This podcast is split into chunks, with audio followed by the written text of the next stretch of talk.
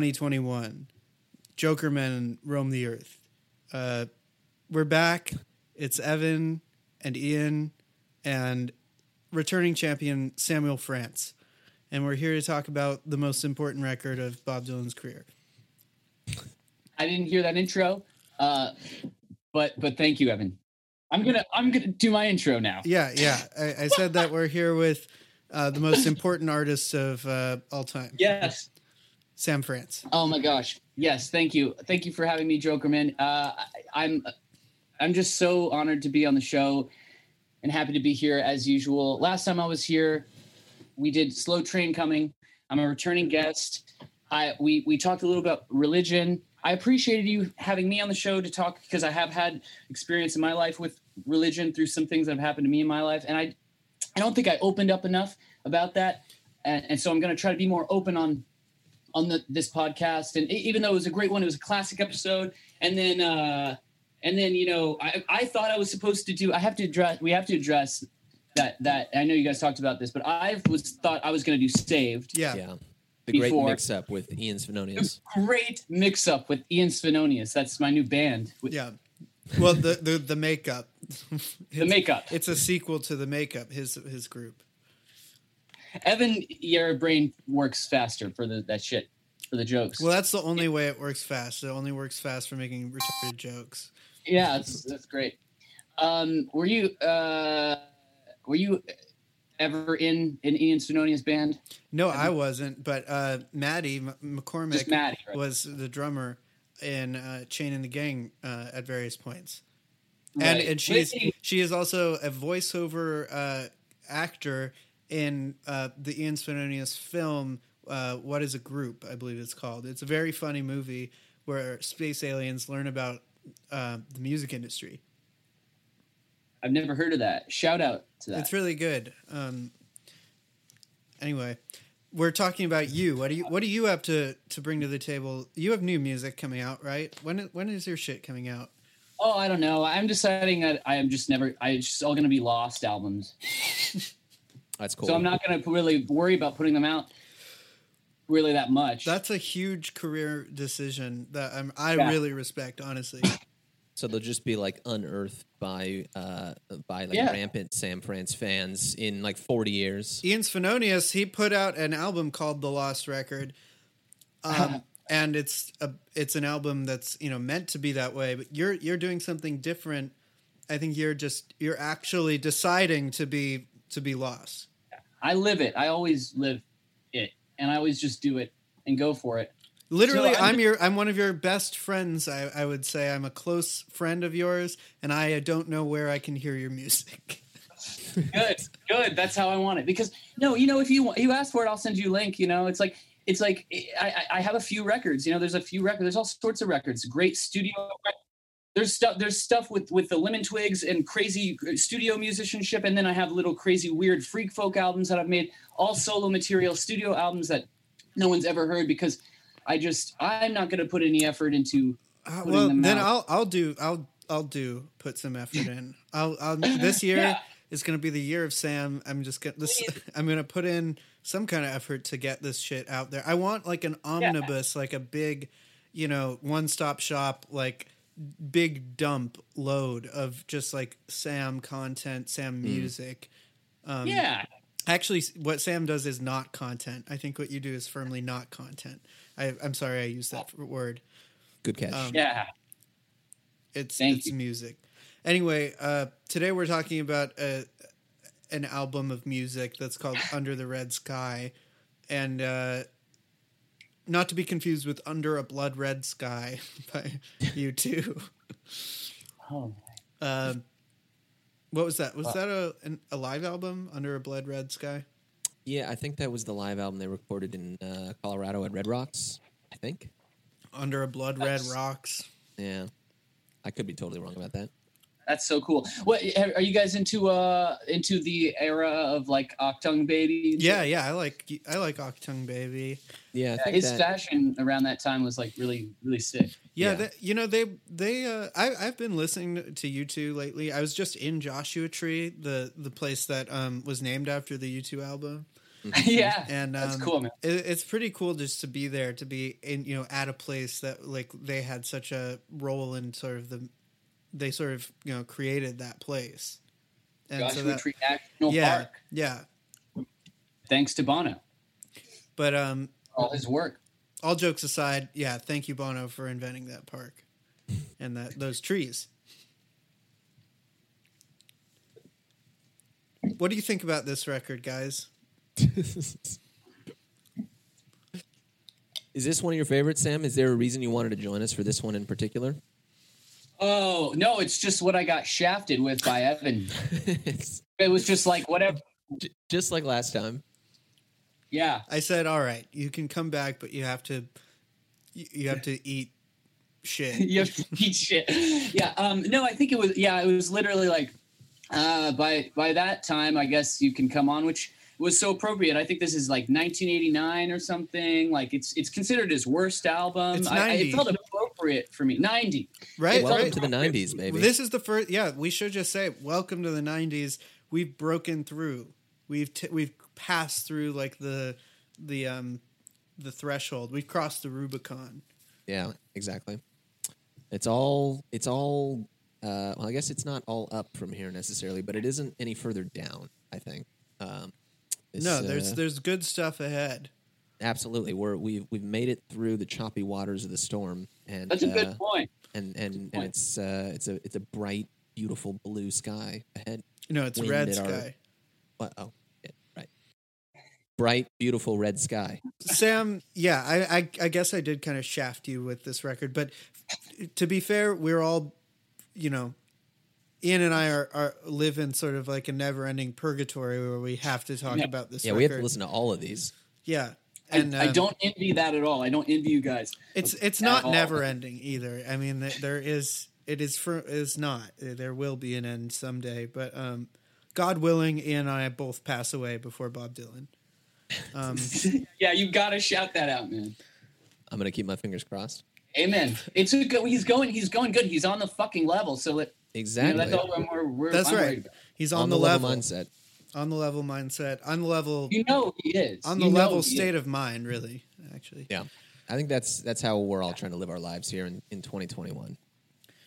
Yeah, Amen. can't emphasize enough that this is a new year and certain things that were okay last year are not okay anymore and when one of those things happens i'm going to um, make a note of it i'm going to say on the show that's not cool anymore Do, do you have any examples? um, not off the top of my head okay. Like if somebody um somebody uh insults your awesome fashion, which no one should ever do because it's awesome and you look great. well thanks but um, yeah yeah awesome sure glasses. sure You look like you look like uh you look like a a little bit like that a, a cool some car, cool cartoon anime dog thing I've seen. whoa No, Nick, that's cool. the one who wears a beanie and like has a beat uh, a boom box or, or something like Damn, that. damn. Uh, so there's there's an element of that coming in mixed with yeah mixed with like Mark Ruffalo, uh, you know, being, uh, not in in in in in in Eternal Sunshine or something. i've never Uh, seen or- uh, that movie Yeah, very cool. But man. But that's look not what I'm- uh, what who me kinda- mixed you- with a hacker. I mean, we all look very swaggy right now. I just, I will say, but it's total accident. I'm just wearing these You look like an glasses. ad. I'm wearing look like- non-prescription uh, glasses. We look like Dov Charney should just take a fo- fucking photo of us. We Hell do. look like an Ian, ad. Ian's wearing a yellow hoodie. Sam's wearing the red American Apparel hoodie with nothing under it and a necklace. And I'm wearing the uh, the classic Columbia uh, black fleece zipped fleece up. zip up. oh, it's so You- classic. You look like one of those autistic, like electronic. Say no more. Like you had uh, me at autistic.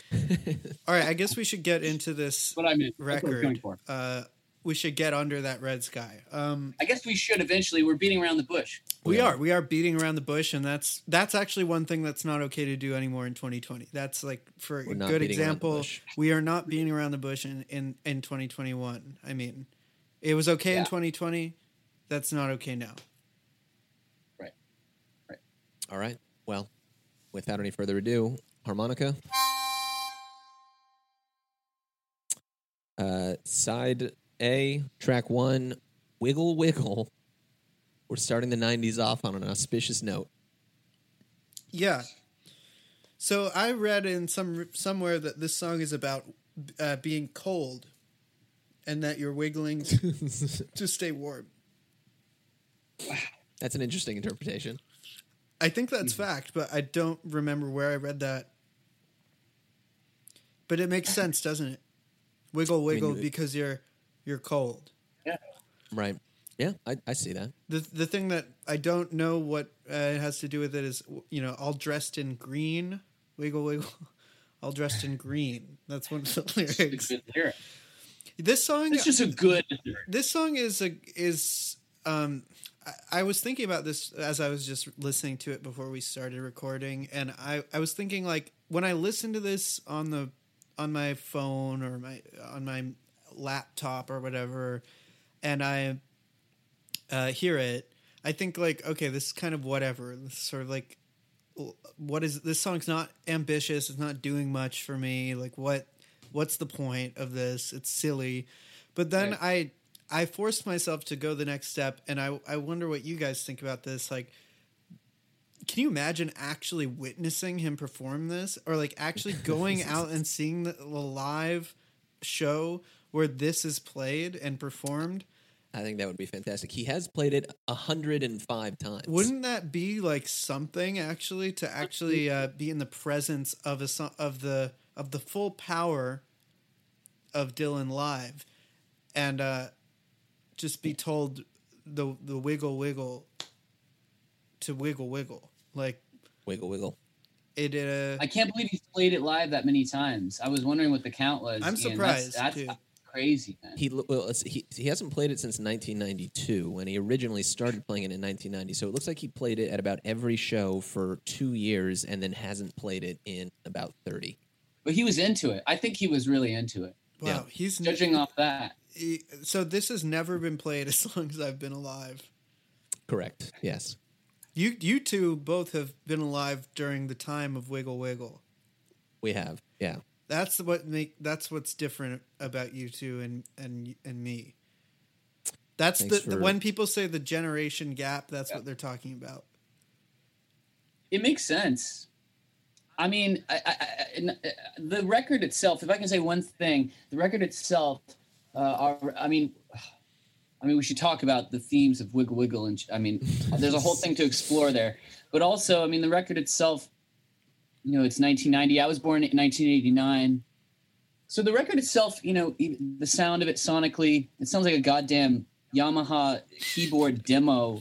Even though it's recorded by top musicians, it has a lot of guests. It's Don Was. it, it, it has this sort of 1990 in your dad's sob driving home from Fry's Electronics on a Sunday night. Like we like I like that's how I was able to make sense. Even that's how I was I was able e- even to get through the record. I think was was just applying it to this sort of weird nostalgia of like my dad listening to probably pro- I think he did have this album like in his car. It's like an Around- ASMR YouTube video Yeah, driving yeah. home with your dad from Guitar Center. That's the only way you ate too many like sour punch straws, and you're driving home. Uh, like you're you're half asleep in the in the sob. Um, while, Yeah. while like your dad is playing Wiggle Wiggle at like a haircut, uh, like getting a haircut type volume, like, kind of kind of quiet. It's really the haircut that hits it home. That's like perfect. Yeah. just like Yeah, that's that's how I was able to make sense. Of Yeah, and that's cool. Like that, that, that. I'm a- I'm able to get down with this the entire record. I'll say that now before we move on, and because that's just what I think about the whole record. So that's that's, that's how I'm able to get through the record. Is is that is that? You know, I'm really glad that you said that, uh, Sam, because I I have a different but similar uh, sort of like personal device of how I get through this record, and I shared I shared it with Ian. Personal device. I did like I shared it with Ian Yeah. uh, before we started recording, but I, I think I'll save it for later because there was Yes, please do. I just I was like I just was I'll put my thematic note on the whole thing. I was just like I'll put it out there up front, you know. I think that So- there's so, there's yeah. that's something about this record is you kind of need a personal way through it.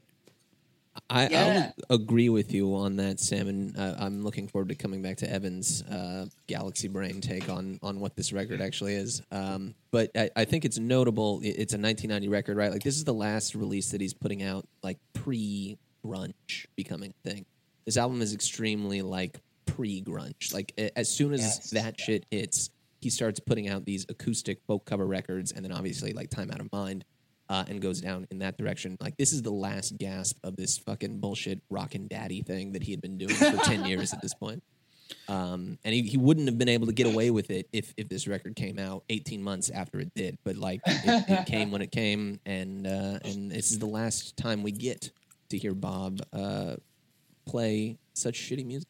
Uh, on that note, uh, Ian, I don't know if either of you are familiar with David Bowie's 1987 record "Never Let Me Down," but the if you wanted, I would like you both just to look up that uh, cover image. Oh, And it's so good. It, Yeah, it looks uh, it looks like he is doing like like a stomp style like it looks like rent or like stomp it's got that like early Yeah. 90s Right, late right, right, 80s like it, it it just reminded me of what you just said like uh just this uncanny pro like pre-grunge period where everything was kind of like gesturing toward grunge but had no edge at all. It was like, like every very- very everything looked like out of the box that like uh that show on a Disney Channel from like the 2000 or whatever. Like everything was just kind of like long hair, but you're wearing like a puffy shirt, and all the text looks Yeah. like a serial killer, like clipping shit out of a newspaper. I think the entire like popular culture was just fucking exhausted at this moment, like like just like like spiritually and mentally exhausted, and had no idea what direction to go. Which is why grunge ended up working because it wasn't like ever supposed to be popular in the first place. It was just something totally different from the direction everything had been going for the preceding decade. So everyone Right. picked it up and was like, "Oh, this is something different." At least, even if it doesn't make sense that it's going to be popular. That's really interesting to think about grunge in in through sort of a lens of exhaustion. But I think that that sort of rings true for me anyway. Like thinking about any sort of, I mean, of course Nirvana, but like, uh, w- there's so much to that of of just being spent and knowing it, and then exploring that feeling. Yeah. And- I- and I think that pattern has repeated itself, uh, you know, uh, before and certainly after. Like the whole 2010, I don't need to get into a big, long, you know, what like, like, uh, we're gonna we're gonna like talk about vaporwave now.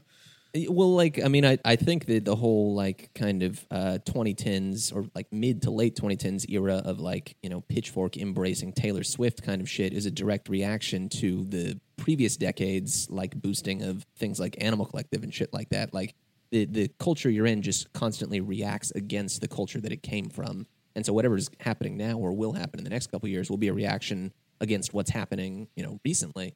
Yeah. Um, I don't know. It it, uh, it does. There's there's there's no like guidance or like reason any of this is happening. It's just like a dumb, blind like hand snapping back against whatever happened before. Well, if that's true, which I think it kind of is, then Under the Red Sky is kind of the inverse, uh, the yin to the yang of uh, the last record, Oh Mercy.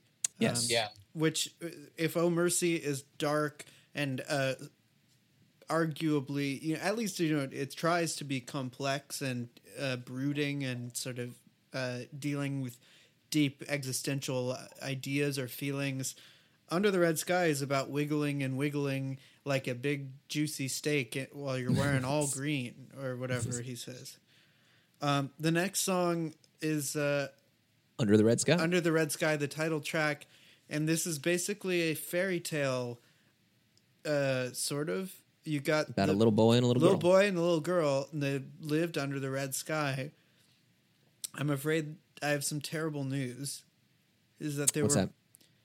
this these Oh, two yeah. children, um, who lived uh, under the red sky together.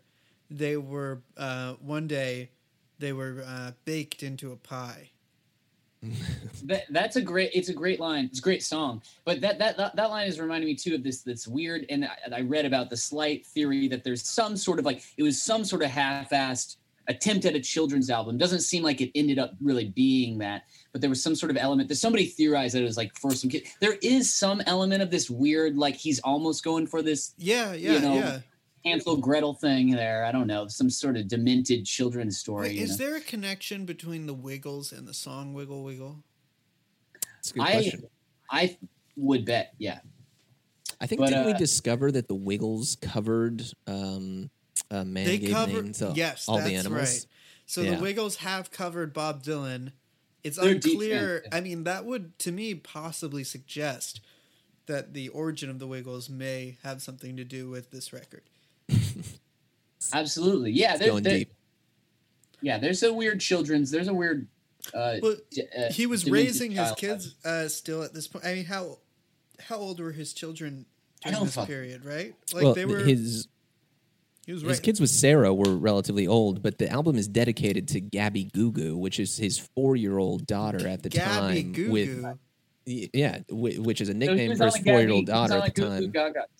I mean, like Wiggle Wiggles. his is- daughter that- with uh, Carolyn Dennis. Carolyn Dennis. So there you go. I think Yeah. that you might be onto something there, Sam, where he is um, consciously or not sort of making this record. he loses if if it's conscious, he loses the plot, of course, and it becomes this demented Although- under the red sky. You, uh, you, you know, know, this but is a weird song, I should say. I think "Wiggle Wiggle Wiggle" or "Wiggle Wiggle." such a good song. we didn't we didn't really talk too much about "Wiggle Wiggle," but what is there to Oh, talk about? insane. the music of it is very. Um, it's just kind of like blues, rock and daddy, rock and roll. One interesting note about Wiggle Wiggle Wiggles or Wiggle Wiggle, excuse Great. me. Uh, Slash initially played a guitar solo on the song, and then Bob cut it because he thought it was bullshit. Okay. Well, isn't there a, a great quote that you found about the involvement of many musicians on the record? Uh, there were many musicians involved on the record. Oh, the qu- yeah, that, that's right. Yeah, well, that why don't we save it for later? But um, Yes, anyway, uh, these two first songs, uh, I, I guess just to sum it up briefly, they're lighthearted. They have a their roots in sort of classic Americana rock and roll, and they draw on very light, uh, sort of, well, light but not. I mean, children being baked into a pie is kind of a gruesome image. uh, Un, honestly. under under the red sky is top ten Dylan song for me though. really, you like this that Wow. much? Yes, yes, straight up. I, I I think Under the Red Sky is one of the best Dylan songs. But period. isn't George Harrison on this? uh, he is. Yeah, That's cool. Well, that that leads into my uh, my personal chaos theory about this record, but I'll still save that for later. Shall we move on to the next track? yeah. Uh, Shout out to that track though. Yeah, It it is- it's it's very good and and it has a good sound, and I like Yeah, the way that it starts with that. Dun, It sounds so cool, dun, dun, dun. It Yeah, the almost sounds like he's about to do uh, like a classic. Uh, like, yeah, uh, yeah. When Yeah, no, That's funny. yeah, yeah. you know, invitations. Yeah. yeah. Yeah. I, I had the same the same note. It's like a it's like a weird, just kind of like shitty, glossed up version of the Of blonde Queen- on blonde or sound. like, yeah, basically. like Queen Jane or something. Yeah, Queen Jane approximate exactly. It's very Um, cool. He pulls it off. It's got that Casio b- uh, bullshit demo c- f- vibe coming at you right away, but with that organ, it really works, and it it's a nice song, man. It's cool. It's it's hip, man. In Yeah. my opinion. Yeah. It is cool. It's also weird that Bob, uh, uh, sort of atypical for him, uh, has has a title track on the record. There is no That's song right. called Empire Burlesque or Knocked Out Loaded. And or- or tragically, Mercy. there's not one called Planet Waves. the, the, the great missing Bob Dylan song. That's Planet that's one that you know. If we should maybe when we've completely exhausted everything that we can do when it comes to content, we will just create our own Bob Dylan songs.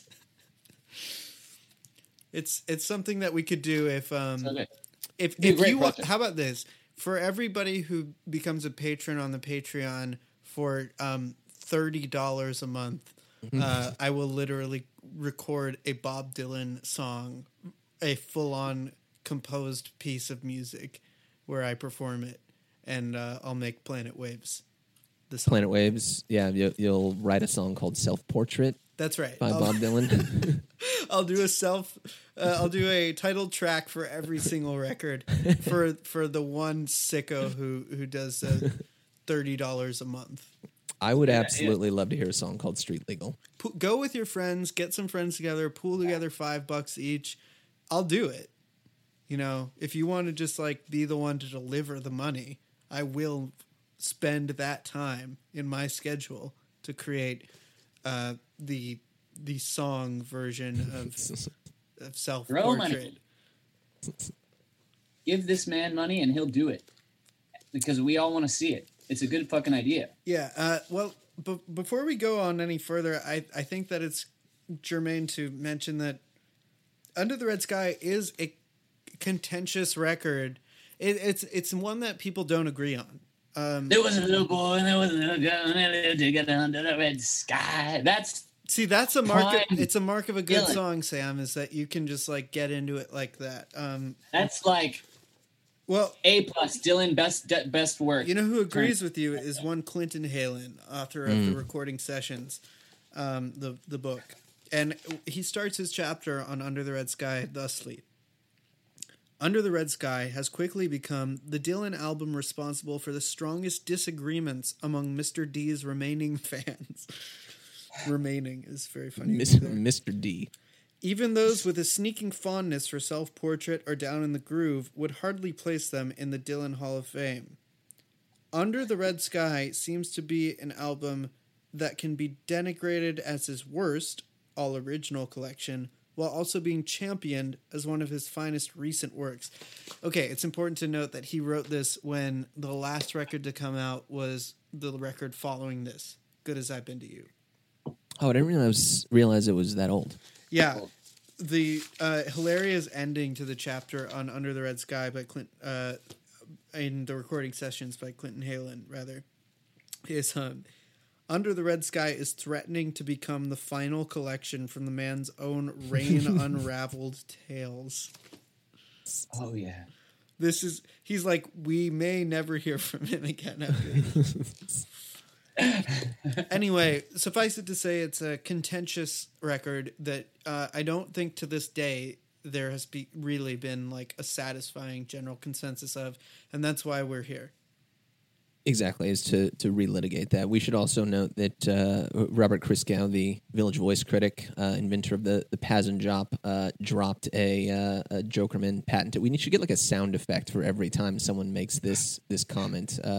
The the Jokerman favorite comment, best since Blood on the Tracks, or uh, Under the Red Sky, which uh, seems questionable. I think uh, to me, at at the very least.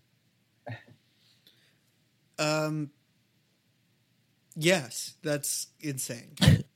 guys i gotta i gotta i gotta really i gotta i gotta take a pause here i've been drinking uh, gray bulls that's uh there, there's there's the different types of red bull the different types of sugar-free red bulls that you've got your red bull uh, your Red Bull sugar free. That's that's called a blue bull. I've coined these names. That's called a blue bull. That's a it's a light blue packaging, and that's going to be your sugar free. And now they've got the Red Bull zeros, and I call Are they this gray gray bull. It's gonna it's gonna be a Oh, gray so packaging here. You have to pee. Uh, these are better. Yeah, I have to go to the bathroom. Um, so guys, carry on. I'll be right back. All right. All right.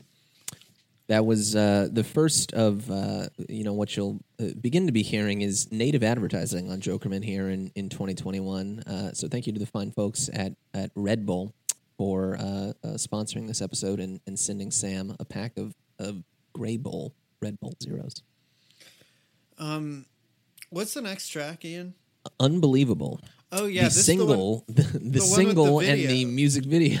You know, the video for this is actually very similar in a lot of ways to the video for Duquesne Whistle from. Uh, I still haven't watched the Duquesne uh, whistle video. Oh, it's very cool. Uh, it's great. The Duquesne Whistle video is like Bob Dylan's version of 500 Days of Summer. Interesting. Is it in in like a cool way or in like a Yes. Yeah. I mean, yeah, he has the um, Joseph Gordon Levitt character get like the shit beaten out of him while he's strolling coolly by like a I see. like a cool pimp. That's cool. Anyway, this this this uh, video is kind of like that. Um, yeah, it's the precursor to that video and that song. Well, not It's that sort of a- song, but it's it's that I think the video was the best part of this song. I, Uh, I hate how this video looks. I should say it. It, It really does look like shit. Oh, I haven't seen it. Oh, I've heard about it. Just put it on, Sam. I mean, you'll see for Yeah, yeah, what- yourself that when you watch the video for "Unbelievable" by Bob Dylan, you are going to experience visually something like basically indistinguishable from like a an HBO or like Cinemax softcore porn film. Yeah. yeah, exactly. yeah, it's clearly something that was shot in the span of Um, about four hours.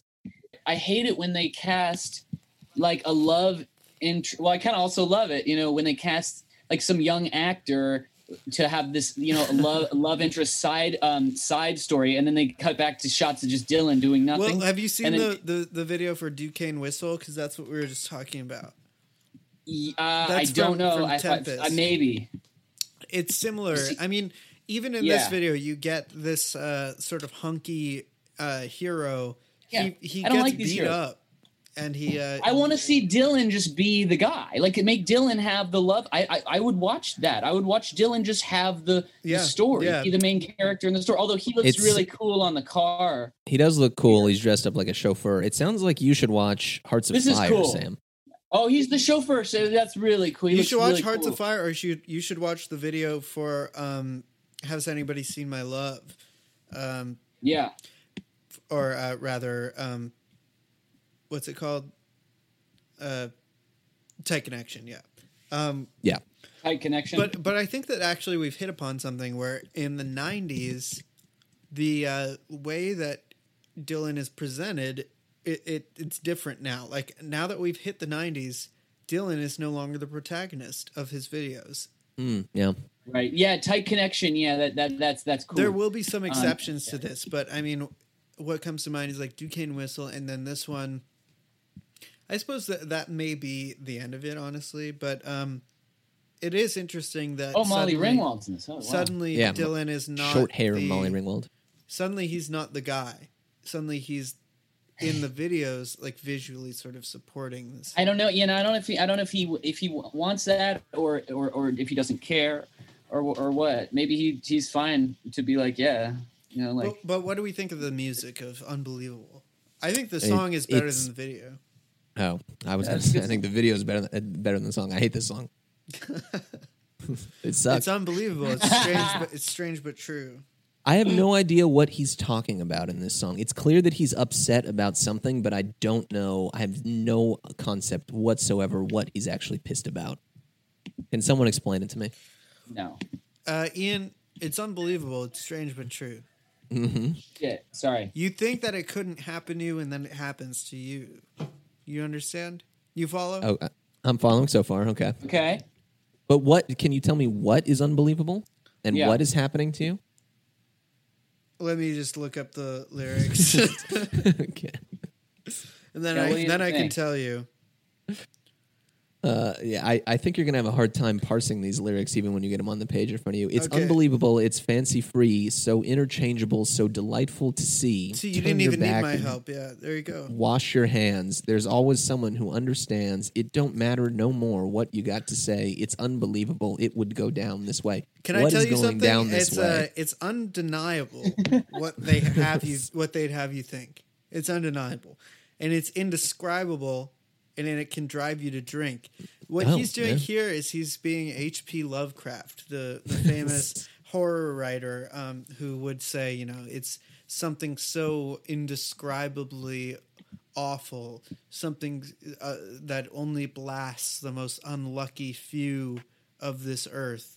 I see. So the song is like about Cthulhu. Yes, It- well, it's, it's, about. It's about a horror that's beyond imagining, I see. and that's why the video has a, a hot guy who gets beat up at a bar and then gets in Bob Dylan's car where the license plate it says uh, LSD LSD, some numbers. and a couple numbers. I wonder if those numbers have any significance. I don't.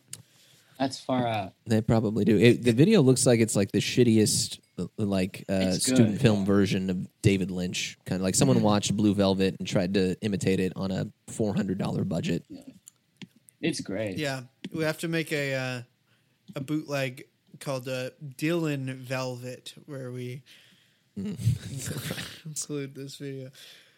I, w- I don't know if the, I I haven't even explored yet like the bootleg uh, content that's out there from The- the shows around this time. I'm I'm really hoping there's something called like um, Dylan Unbelievable or like under or like Under the Red Live. I'm I'm over here giggling to myself, imagining something called "Under the Slain Sky." under this under a slain sky, yeah. Wiggle wiggle in the slain. yes. okay, how about this one? We haven't even gotten to this yet, but born in slain. But that leads us to the next track, which is Born in Time, which is an outtake from Oh Mercy. And for my money, this is a bad well, this is a bad version of it. Of the versions Yes. that exist, like there's like four or five, maybe less, a handful. Um, this is the worst one.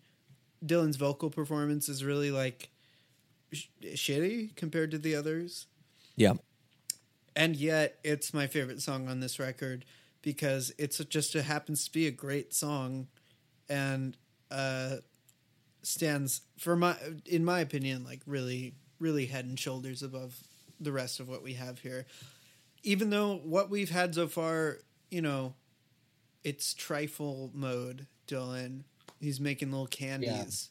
It's not bad but this is the first substantial piece of sustenance i feel like we get on this album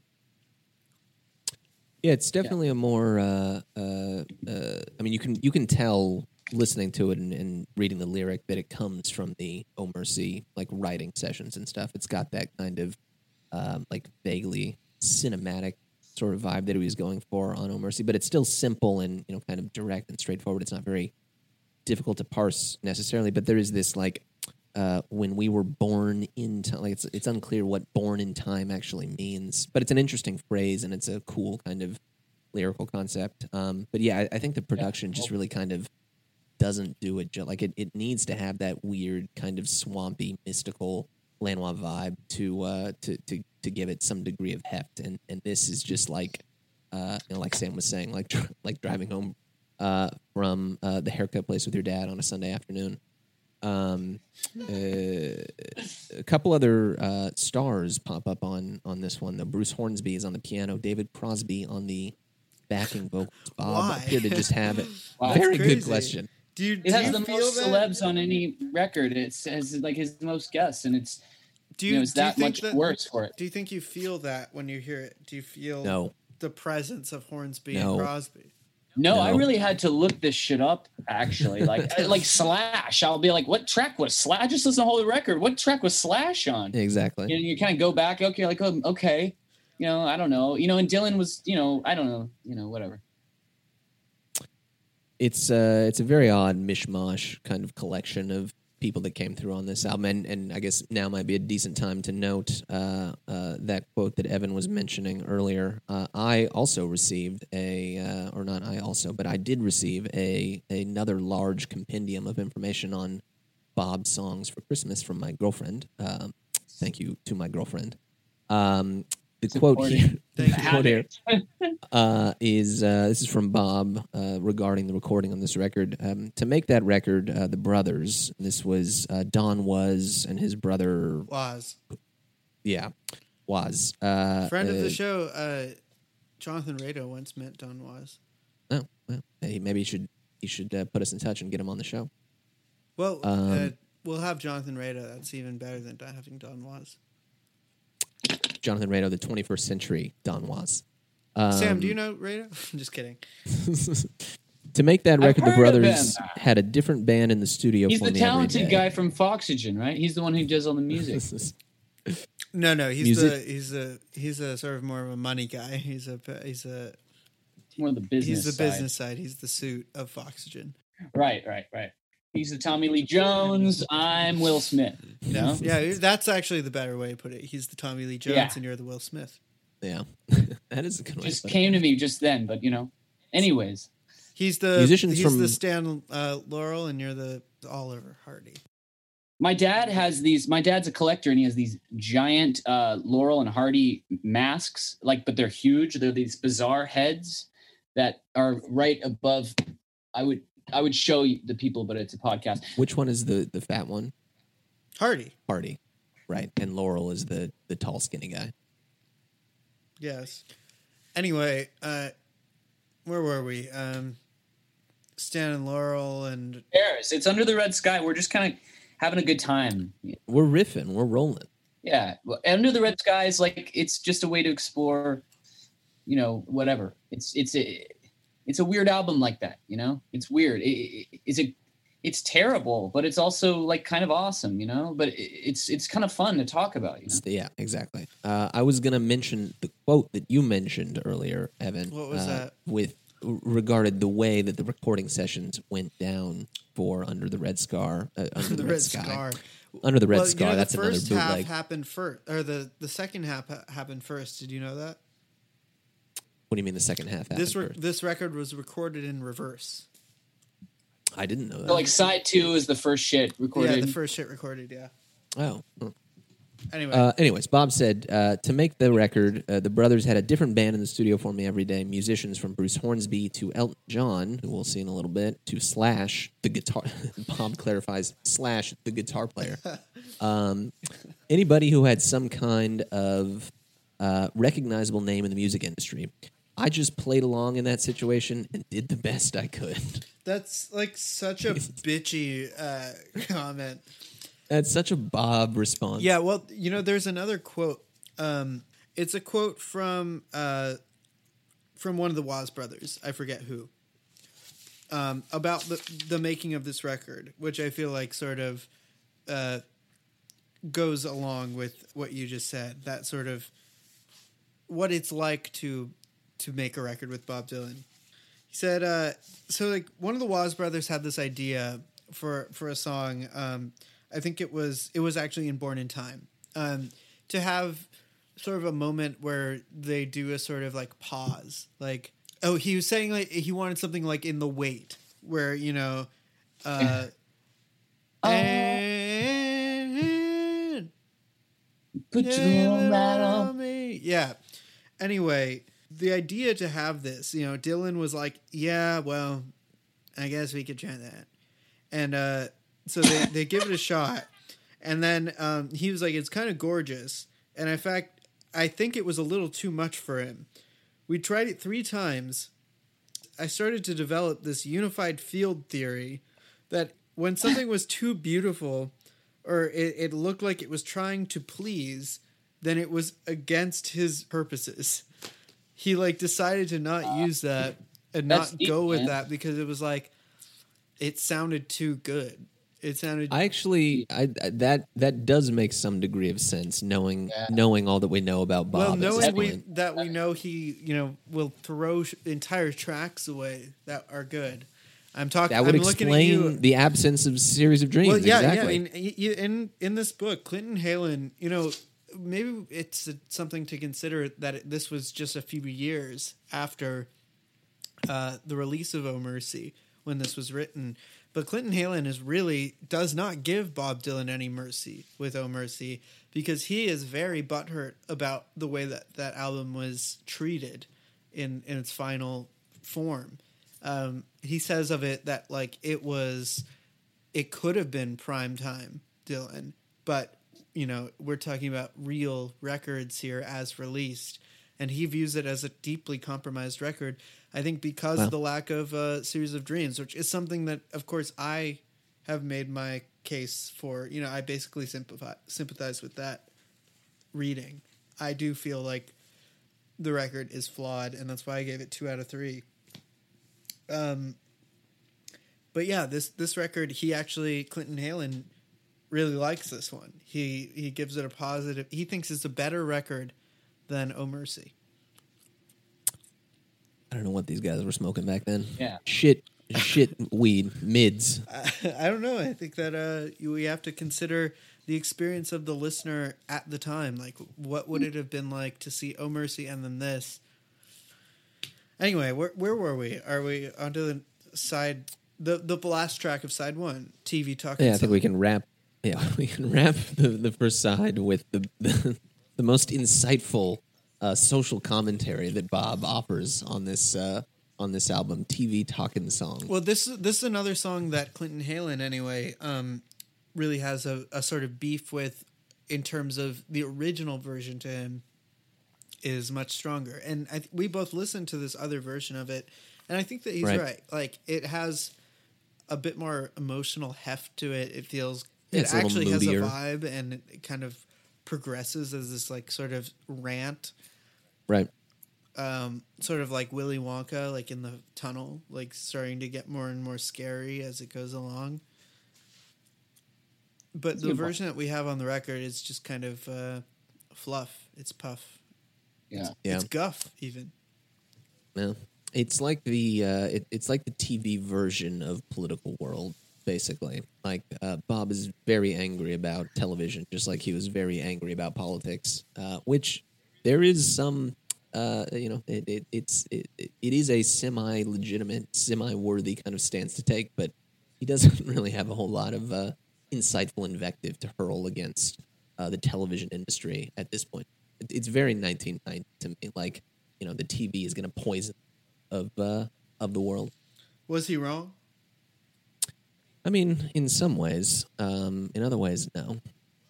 a lot of these dudes, a lot of the, it was trendy with these dudes at that at that point for some reason. Like you know, Bowie was always doing that shit at the same time, always trying to find some new fucking cause to just half-assedly be like, not even fool anybody into believing that he cared about. But it was just trendy to do. Right. It, it just seems very quaint to me to be like pissed about television, especially pissed about the television that was on in the 1990s compared to like the fucking like hyper, hyper fucked up shit, like the fentanyl version of TV that we have today that people are just mainlining eight hours a day, whether it's, you know, a Newsmax or Netflix, both of What which is are Newsmax? equally poisonous. I, I've just heard that It- for the first time today, twice. I've got that It's the- syndrome. It, it's the even further right version of Fox News. Basically, like as soon as Fox News called the election for uh, Uncle Joe, Oh, well, you've got to have uh, Newsmax to say no, no, no, no. exactly, yeah. It Um, burnt but that now, that- bridge, man.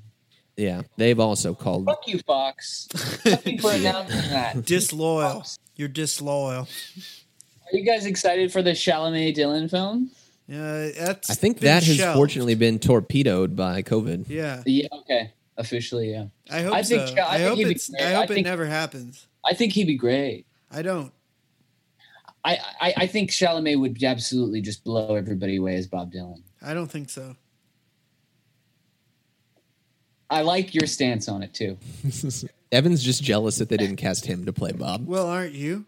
I'm trying to get cast, and I, I, I try, I tried to. Uh, I've been going through all my connections. I'm like, I'll take any. I'll, I'll be Bobby Neuwirth or something. Give me anything. You here's know. here's me- my feeling: is that Bob Dylan should be played by a different actor in every scene. well, Cate Blanchett has is the best person to ever play Dylan. I mean, she's so good. She you know, did I a pretty I good should- job, but um, I I feel like Bob Dylan should be played by literally a different man in every scene, and or a different woman.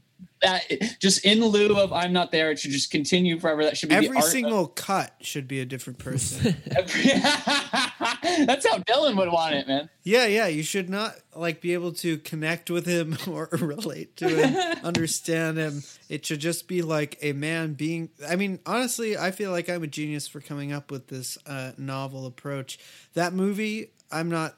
I'm still not there. That didn't even go far enough. It didn't know. You were never really still not there. Here, that movie. They should have cut it with a different actor every single scene. Cast every character actor that's ever had, you know, X number of credits and is sort of recognizable. Sort of fill them in. Get a thousand different actors to play Bob Dylan. Then, then we can talk about uh, Oscar fever. It sounds amazing. Yeah, I would watch that. What do we think about TV talking songs? Is it good or is it bad? Bad. I don't really remember it. I don't really remember tracks from here on out.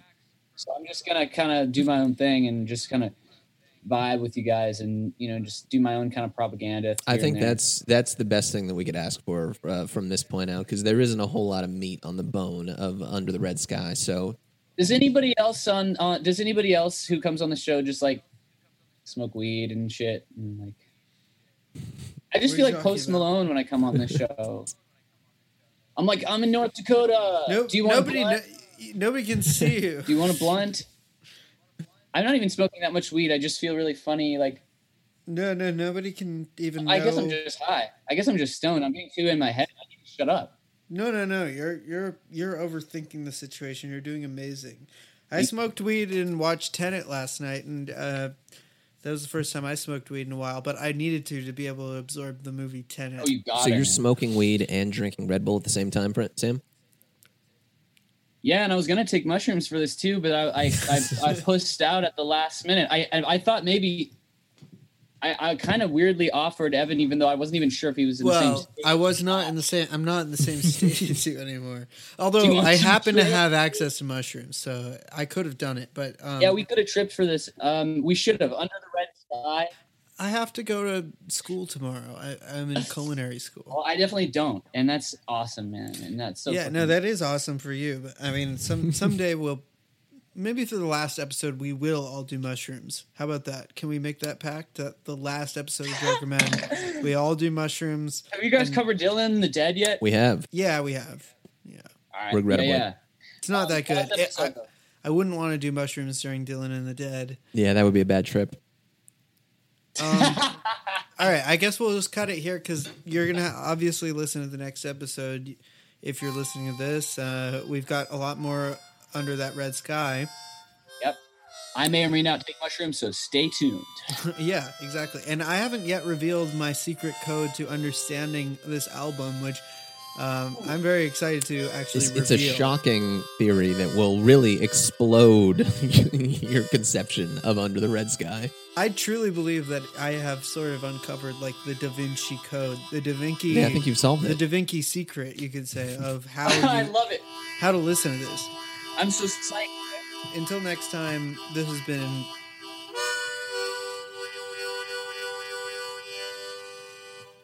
Jokerman. good job. Down the water,